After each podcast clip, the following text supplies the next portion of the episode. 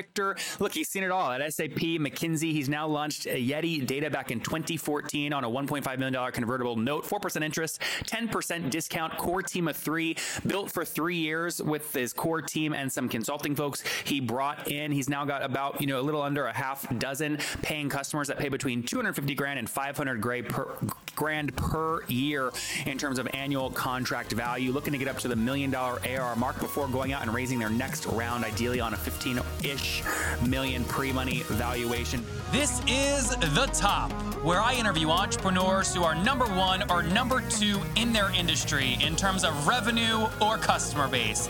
You'll learn how much revenue they're making, what their marketing funnel looks like, and how many customers they have. I'm now at $20,000 per talk. Five and six million. He is hell bent on global domination. We just broke our 100,000 unit sold mark. And I'm your host, Nathan Latka. Many of you listening right now don't have time to listen to every B2B SaaS CEO that I've interviewed. If you want to get access to the database I've created with year over year growth rates, customer accounts, margins, and many, many other data uh, metrics and data points, you can go to getlatka.com. Here's the thing though this that database I keep it to myself. It's so freaking valuable. And to preserve the quality of the data and make sure that the people that have access to it have a true advantage, I'm only letting 10 companies on each month. So we're full this month, but you can go to getlatka.com to get on the waiting list for next month. And look, there's big people on the waiting list. I mean, the biggest VCs you've ever heard of. You've probably heard of them. They're big, private equity, billions and billions under management. So it's an impressive waiting list. Go get on now at getlatka.com. Hello, everyone. My guest today is Victor Sherba. He's the co founder and CEO of a company called Yeti Data, solving big hair problems for customers. Prior experience includes running product strategy in the data division at SAP. He was a McKinsey consultant and sales VP for Tadpole, Computer, and Udemy. I think I said that right. Victor, are you ready to take us to the top?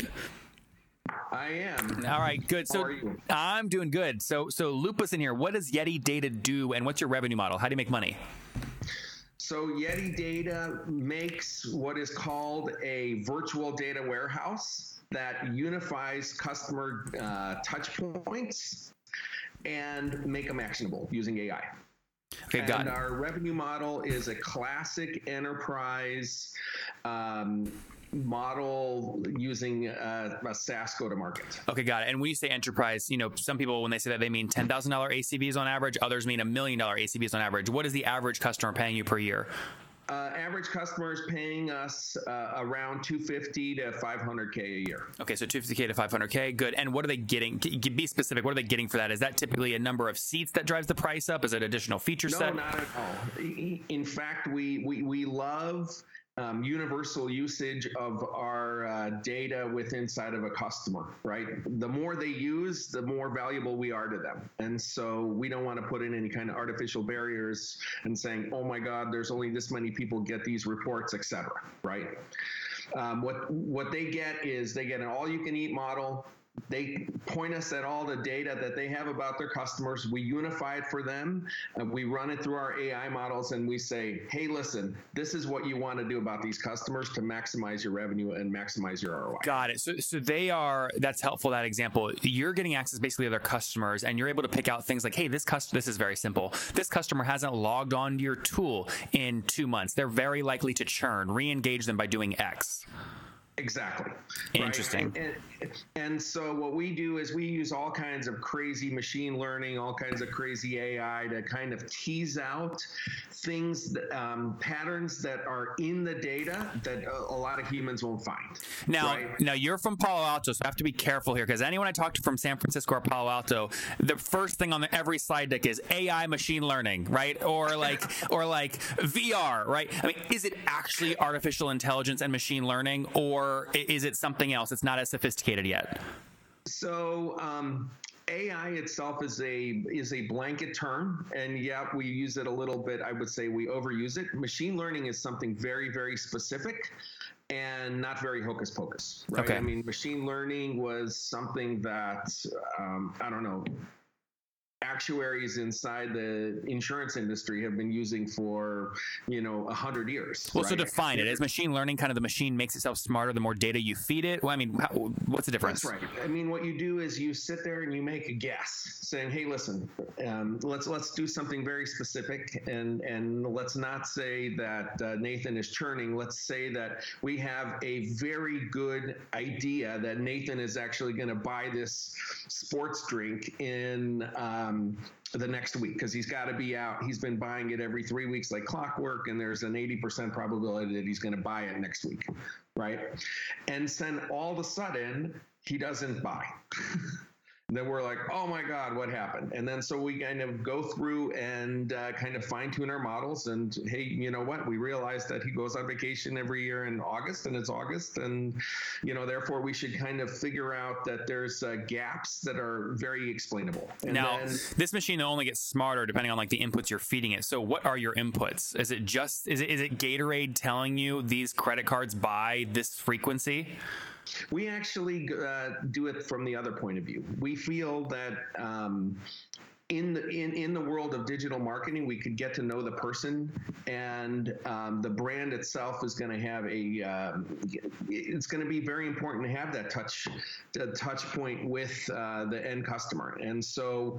Um, they already have bits and pieces of the data. What we do is we kind of help them unify it and kind of get the hard parts right. I mean, I came from SAP, um, where you know all of the transactions, all the gooby gook stuff um, that is kind of been behind the firewall, responsible uh, responsibility of the CIO. We've been able to kind of get that data out and mash it up together with all of this online stuff.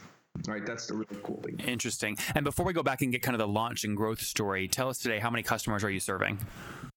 So we have we're less than a half a dozen. We just uh, really started our go to market in earnest uh, last year, and we're really at uh, full capacity right now. Okay, so so let's say you have five, less than half a dozen, so about around five customers, and you said your ACV is between 250 500. Have you passed the million dollar ARR mark yet? We're Close? We're kind of like It's going to happen this month. It's, it's getting there. It's getting there. We're, we're, we're, we're, we're much less of a monthly model as opposed to, you know, we do chunks in Big chunks. uh, in, big, in bigger chunks. you know? Yeah. Okay. So so we can say there okay, good. So we'll say 800k in ARR around there. Hopefully this year. You think you'll cross a million ARR this year? Maybe. Maybe. Okay. And what's the growth story? When did you launch the company? So we we uh, launched the company like three or four years ago. Uh, we've been in deep, deep development mode for the first I don't know two and a half, three years. Then we started really going out after customers last year. Now, Victor, how the hell do you pay people for that long with no revenue? You, you- have you raised capital or you're rich? We raised capital. Um, we raised capital for um, R and D, um, but but we've been really really lean. I mean, we've taken in um, one and a half million dollars, and that's been uh, keeping us going. For, Priced or note? quite- Um, what we did is we did it on a convertible note. Yep. Um, we just felt that it wasn't uh, good for the employees and good for the investors if we um, kind of priced it too early. I mean, it's just Yep. kind of ins- insane, right? Typical terms: six percent interest, twenty percent discount, kind of thing. Uh, very typical for the time that we did it. Um, So higher. and it was more for it was four percent interest and ten percent discount with actually a teaser, right? So um, Describe how a was- teaser works. so 30% uh, discount if you um, discount if, if you came in in the first uh, 30 days of fundraising then 20% in the second day and then uh, 10% after that On the on the next round that you do.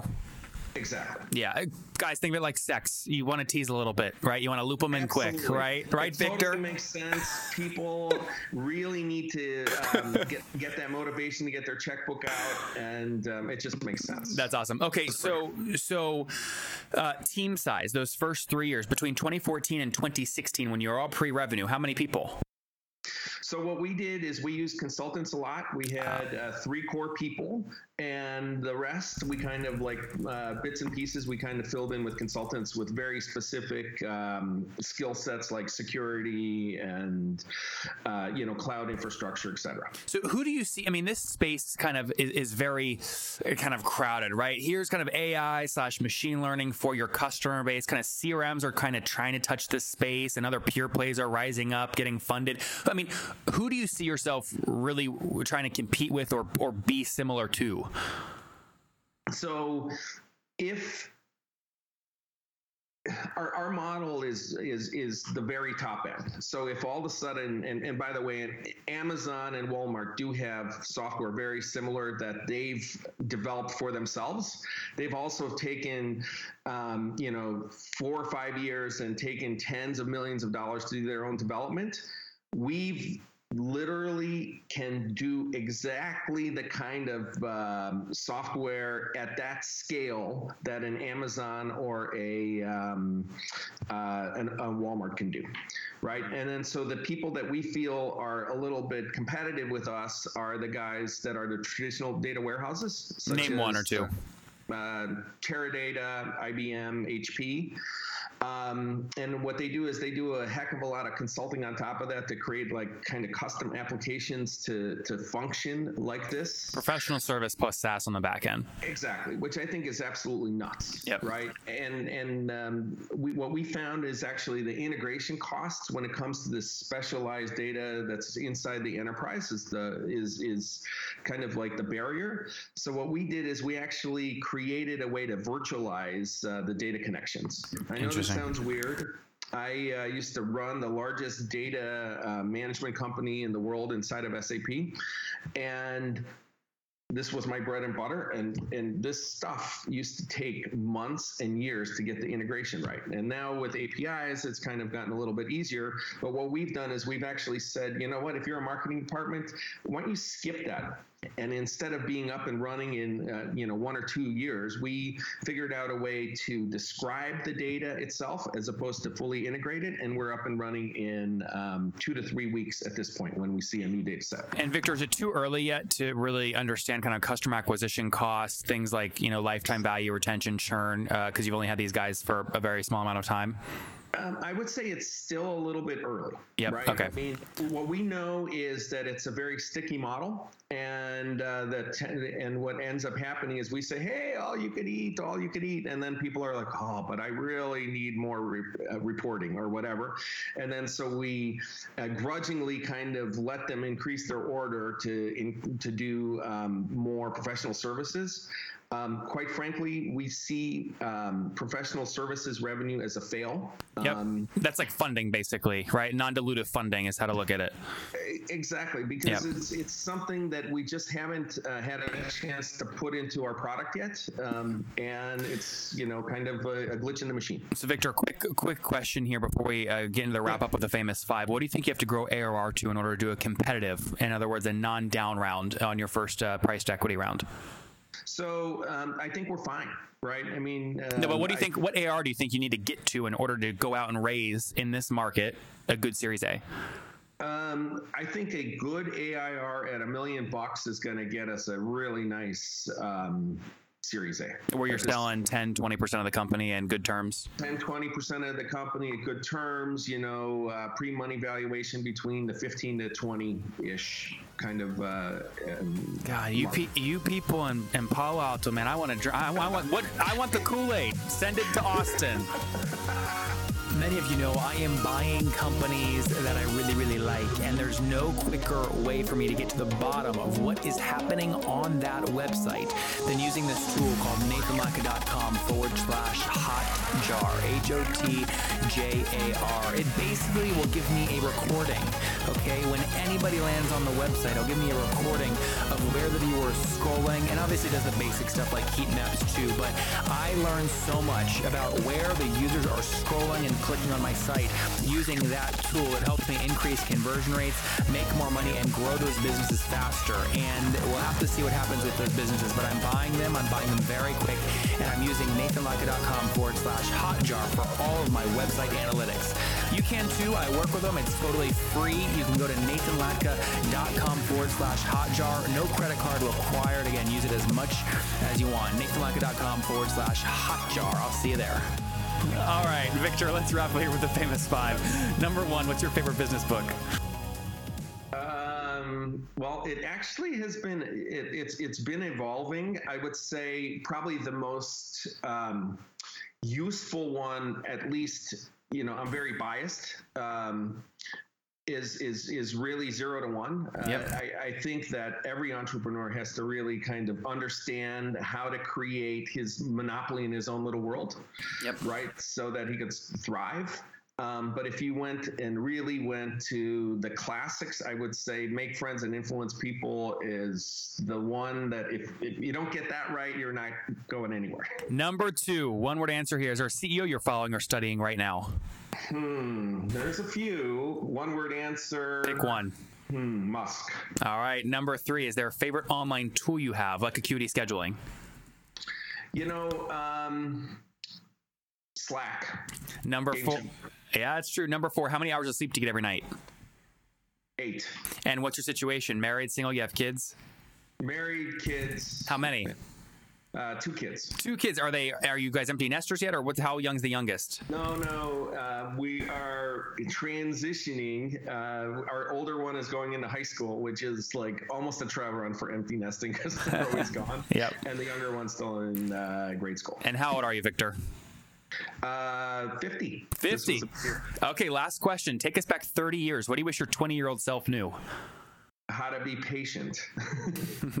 That is a good one. There, you guys have it. Be patient from Victor. Look, he's seen it all at SAP, McKinsey. He's now launched a Yeti data back in 2014 on a $1.5 million convertible note, 4% interest, 10% discount, core team of three, built for three years with his core team and some consulting folks he brought in. He's now got about, you know, a little under a half dozen paying customers that pay between 250 grand and 500 grand per, grand per year in terms of annual contract value. Looking to get up to the million dollar ARR mark before going out and raising their next round, ideally on a 15 ish million pre money valuation. Victor, thank you for taking us to the top.